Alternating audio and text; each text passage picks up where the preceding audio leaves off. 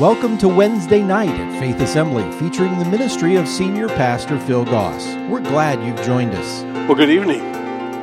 Good to see you here tonight. A little surprised by that little picture. Boy, that took me back in time for a long ways.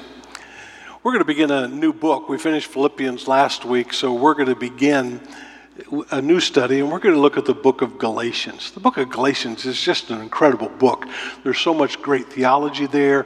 Paul deals with so many very specific things that are important to us the crucifixion, the resurrection, the Holy Spirit, and all of these are included in this great book.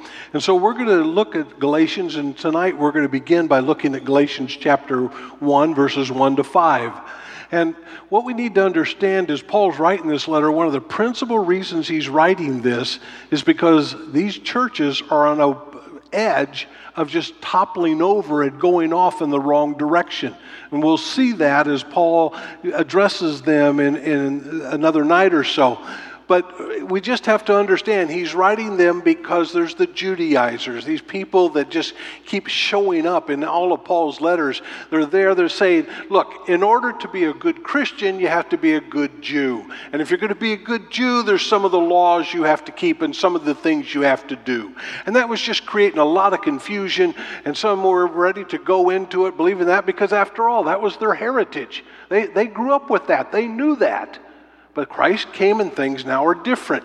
And so Paul's writing this letter to them to help address this issue. So let's begin. First of all, Paul is qualified. Paul begins this letter in the first couple of verses, kind of just powering up, if you will. He's going to establish hey, this is whom I am. This is the reason I can write this letter. I can tell you this. You need to listen to me. Notice what he says, verse 1 This letter is from Paul, an apostle. an apostle, someone who is sent with a commission, someone who has been specifically charged. He says, I wasn't appointed by any group of people or any human authority. I didn't get my license online. I didn't just sign up for something and get something. He says, I was appointed by Jesus Christ Himself, by God the Father, who raised Jesus from the dead. Now that's pretty strong. He says, Look, I'm going to tell you some things. You might not like everything I have to tell you, but I want you to understand something. I'm not just some fly by night guy who suddenly just decides I'm going to do this. I have been called by God, and I've been called by Jesus Christ, and God raised Jesus from the dead. Now, you see, the resurrection of Christ is the supreme uh, proof of the power of God.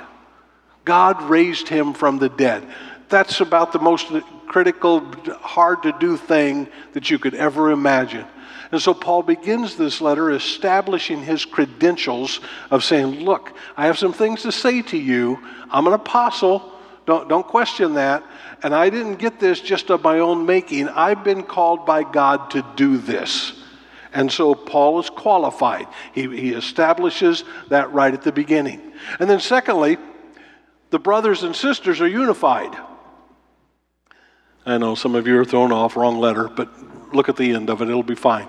And so he says, Look, here's what you need to know. Verse 2 All the brothers and sisters, in other words, all the people around me, all of those, even from some of the other churches, all of us here, join me in sending this letter to the churches. Notice churches. There's more than one church that's being addressed here. He's probably writing this letter to give it to one of the churches. They're responsible to pass it on to some of the other ter- churches that are all in that area of Galatia. And so Paul says, look, this isn't just me. This just isn't me doing my own thing. I want you to understand there's another group of people that I travel with. There's another group of people from other places and we're all unified in this. We all agree with this, and so we're going to do this so that you understand just how important this is. I want you to know that, and I want you to be able to understand. I have something to say, just not from me, but from all the other people as well. So take notice of what I'm about to say. And notice what else he says here. Paul's desire for the Galatians is to be justified. He says, I want you to come to a place where you're in right standing with God. Verse 3 May God the Father and our Lord Jesus Christ give you grace and peace. Grace and peace are a very critical element of your walk with God it's justified, he says. I want you to come to a place where it's just as if you had never sinned. You folks have gone out on the edge. You folks are getting off on some wrong doctrine, some wrong teaching. You're doing some wrong things. I want you to come back and let God restore you and give you his grace. And his grace will give you peace. Now, that grace and peace, that, that little phrase is a phrase used often. In fact, I, look, went through this today. 17 books of the New Testament have within their first few verses the phrase grace and peace. So, Paul, when he writes, Peter, when he writes, all want you to have grace, being able to stand before God by God's grace and having the peace that results from that. I mean, here's the books Romans, 1st and 2nd Corinthians, Galatians, Ephesians, Philippians, Colossians, 1st and 2nd Thessalonians, 1st and 2nd Timothy, Titus, Philemon, 1st and 2nd Peter, 2nd John, and Revelation. All of them in the first few, grace and peace. Grace and peace. I want you to have that. I want you to understand God's grace and how far it goes. I want you to be justified in your relationship with God. I want you to come to a place where you understand how God accepts you and that you can come back to Him even if you've gone far away.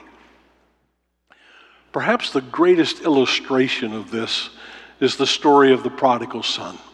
Most of you are familiar with it. You understand it. This young boy decides that he's had enough of living at home. He doesn't like dad's rules. He thinks he's missing out on something that the world has to offer. And so he goes, Dad, I'm done with the home. I'm done here. I want you to give me what you owe me, and I, am going to leave. I want, I, want, I want it now. I'm not going to wait. The father tries to reason with him, probably, and finally says, Okay, here it is. And we're told that he goes out, he heads for a distant country, he goes somewhere, and he spends it all basically on riotous living. Bible doesn't pull any punches. He just goes out and wastes the money having a good time. But once the money's gone, now he's suddenly in a dilemma. It tells us that he was so desperate that he took a job feeding pigs. Now, for a Jewish boy, that's not a great job. And so here he is in the midst of a mess that he has made and he has created. He's walked away from the Father. He's gone and done his own thing. He thought he knew what was best. He thought he understood his rights. He thought he could do this and handle it. And he just believed that it was going to be okay. But yet, he came to his senses. It's a great phrase in Scripture, it's a great phrase in this story. And one day he begins to realize, you know what? Even the servants back at dad's house have it better than I do right now. I'll just go back. I'll swallow my pride. I'll apologize. I'll say I'm sorry. And I'll just ask him to make me a servant. Just let me be one of the bottom people there in the household. Don't expect anything else. So he begins his journey back home. It's a great story because we understand the father's looking for him. It says when he saw his son, when he was a long way off, he went running towards him. That's an unusual action in these days and times. Those people would hear that and think, a father would never do that. But it shows how much he loved him. He embraced him. The boy goes, Dad, I'm sorry, just make me like one of your servants. And the dad goes, I want you to pay for what you've done. I'm not going to give you anything. You need to apologize to me and to your brother. No, no, that's not what he did. He said, Go kill the fatted calf. He put a ring on him, he put a, a robe on him, put sandals on his feet. Says, My son's home. Let's rejoice.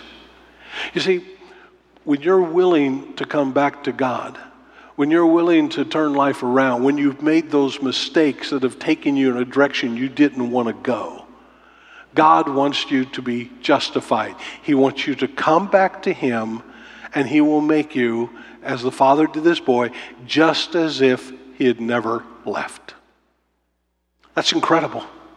That's really just astronomical in how we look at things and what we would do and what our tendency would be. And so, what did the father show his son? He showed his son grace. I'm going to give you grace. You don't deserve it. It's, it's not something you earn. I'm just going to give it to you because that's the type of God I am. That's the type of father I am. And I want you to stay home and I want you to have grace. And uh, if you're like me, okay, if I got that, I should also have peace, shouldn't I? To know that I serve a God who is so gracious, who is willing to justify me through no thing that I have done, but because he loves me and he's gracious and he gives me his peace. And so that's the story here. Because when you have grace, you get peace. The son left, came back. That's justified. And so Paul says to these people, you know what? I want you to have grace and peace. I want you to be justified. I know maybe I'm going to say some things that you're going to have to kind of repent of and change your way of doing things, but I want you to know grace and peace are available to you through God. Then he goes on Jesus was crucified. Jesus was crucified. Verse 4 Jesus gave his life for our sins, just as God our Father planned, in order to rescue us from this evil world in which we live. A couple of things just out of that simple verse. First of all, God had a plan. What happened when Christ was here was not some accident. It wasn't, well, you go there, see how things work out, and let's see how this goes. From the very beginning, we are told that God had a plan. Nothing happened without God already putting it into place and directing its course. Notice what it says in Ephesians chapter 3, verse 6. This is God's plan. Here's what his plan was both Gentiles and Jews, in other words, that's everybody who's ever lived. Everybody falls into one of those two categories. Who believe the good news share equally in the riches inherited by God's children. Equal, equal. Both are part of the same body and both enjoy the promise of blessings because they belong to Jesus Christ. So God had a plan. His plan, He wants to give grace. He wants to justify you. He wants to bring you home. He wants you to be with Him. That's His plan. That's what we just read. That's what He told. And then He says, you know what? He wants to transfer us from this world to another world.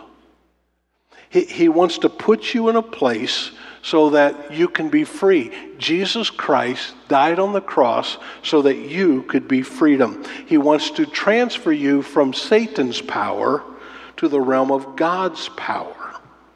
And he wants to do that now, and he wants to do that in the future because that's what Christ came for. Matthew 20, 28. Even the Son of Man came not to be served, but to serve others and to give his life as a ransom for many. He wants to rescue us, it says, from this evil world. Now, here's the thing there's a lot of people who don't want to be rescued. There's a lot of people who think this world's great, who are thinking that this world will offer to them everything they want and everything they've dreamed of. And so many people live in this world searching for what this world has to offer, thinking they're going to find life, thinking they're going to be better off, and they're not. And he says, I came to rescue you from that place. I came to take you out of the realm of where Satan reigns and where he's in control. And I want to bring you into my realm. That's why Scripture says you seek God's kingdom first. Because he wants you to live in that place. While you're here, and He wants to take you to that place one day, and we call it going home. And so He had that plan. His plan was He wants to rescue us, and He did that through the cross. We're in that season Palm Sunday, Easter. The cross is such a great place. Notice 1 Corinthians chapter 1 verse 18 a lot of scripture here, but it just gives such clarity to what Paul's trying to say, and I think clarity for what each one of us need to really understand and focus on. It says here that the message of the cross is foolish to those who are headed for destruction. You know, people in the world who don't care about Christ, they think the cross is foolish. But we who are being saved, we know, we know it's the very power of God. And the scriptures say, I will destroy the wisdom of the wise, discard the intelligence of the intelligent. One day, those people who think they're so smart, who think they know better, who think they know more, are going to get woken up.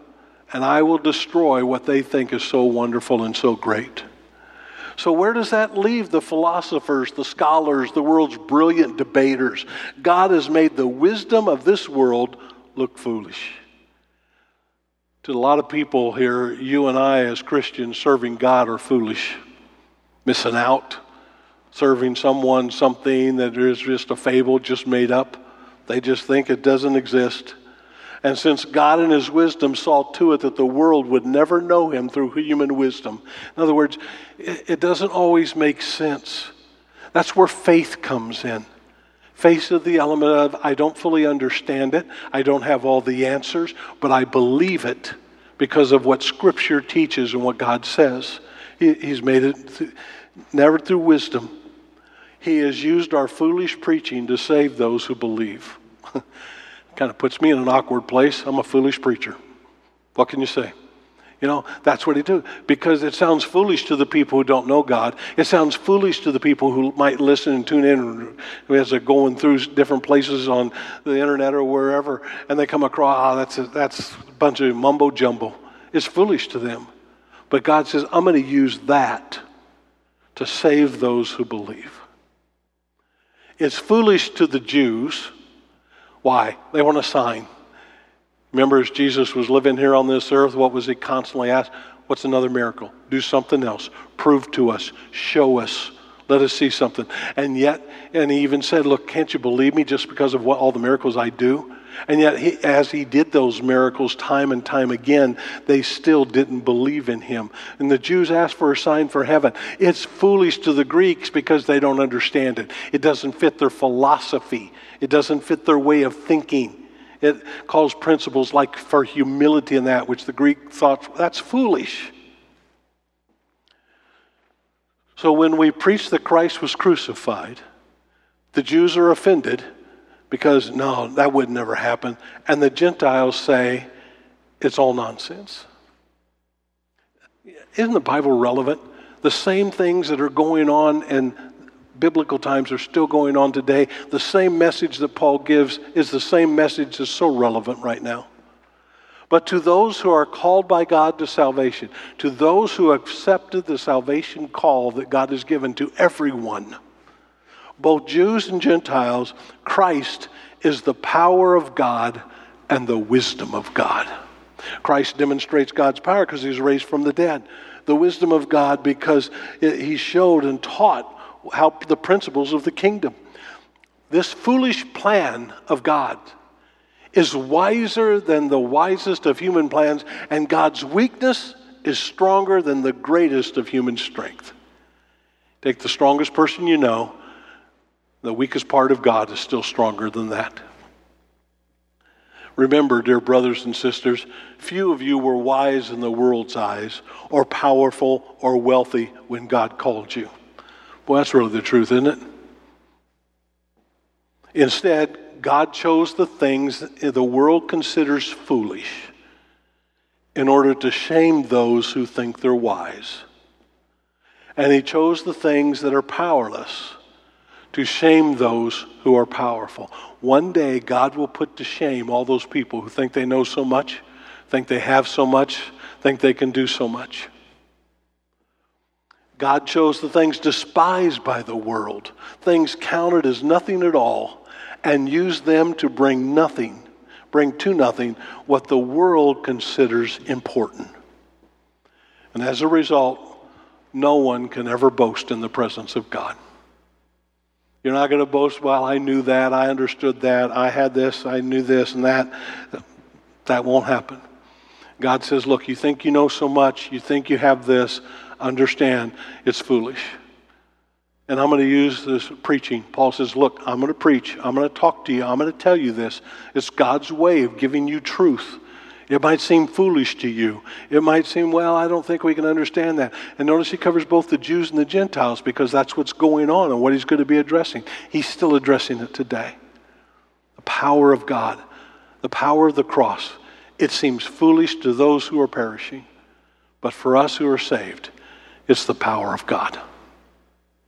And finally, God must be glorified forever. God must be glorified forever. Verse 5 All glory to God forever and ever. Amen. That phrase is also repeated often throughout Scripture that you and I exist to give glory to God.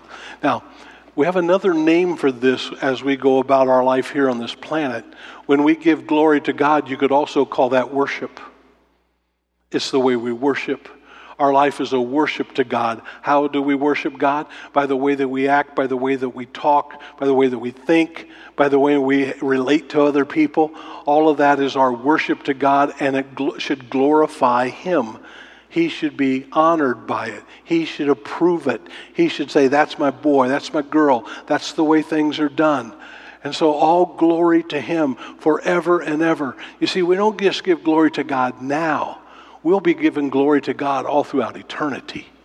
That's what heaven is about because God is the ruler and overall. Jesus Christ died so that we could be saved and so that God the Father would be glorified forever. And that's what we want to do. That's how we want to live our lives. I want to live a life of worship. That means that I want my life to glorify God. I want to make God look good to the people that I know. I want to exalt God to a higher level by my life.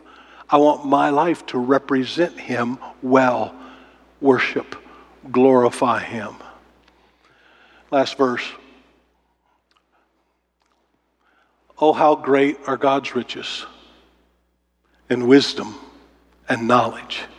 How impossible it is for us to understand His decisions and His ways. For who can know the Lord's thoughts? Who knows enough to give him advice? And who has given him so much that he needs to pay it back?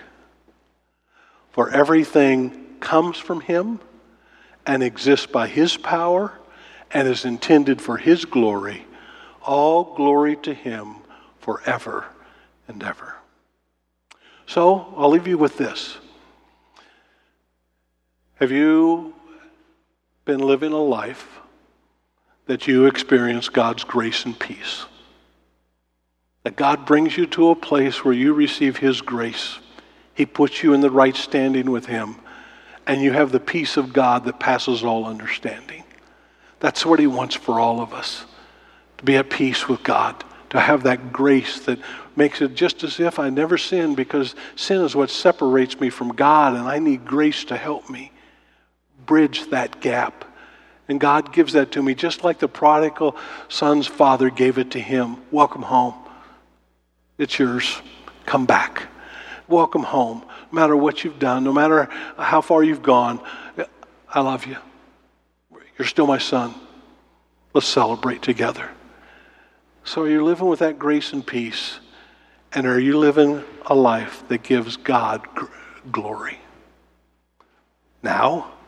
tomorrow, and the next day. You say, Well, I'm at home, I can't do that. Oh, yeah. Even when you're by yourself, is your life giving God glory? It's an everyday, every moment thing. So I'd encourage you live with that grace and peace. And make sure life, uh, God is glorified by the way you live your life. Let's pray. Lord, today, thank you for this reminder for us as we enter into the Easter season. The power of God is demonstrated in the cross, the resurrection of the dead. And we thank you that we serve such a great God who had a plan so that we could have grace and peace. And so, Lord, as a result of that and us accepting that, would you help us to live our lives with that wrapped around us and a life that brings you glory? thank you for all that you give to us and all that you've done to us. May your name be glorified forever, we pray. In thy name, amen. God bless you. Thank you for joining us for tonight's service. If you would like to talk with someone about what you've heard, please visit our website at faith.ag or call us at 239 543 2700. If you're in the Fort Myers area and don't already have a church home, you're invited to join us for Wednesday nights at 7 p.m. We also gather on Sunday mornings at 8:15 and 10:45 a.m. Faith Assembly is located at 7101 Bayshore Road. Join us again next time for Wednesday night at Faith Assembly. Faith Assembly's Wednesday night is a production of Faith Assembly Media Tech, North Fort Myers, Florida.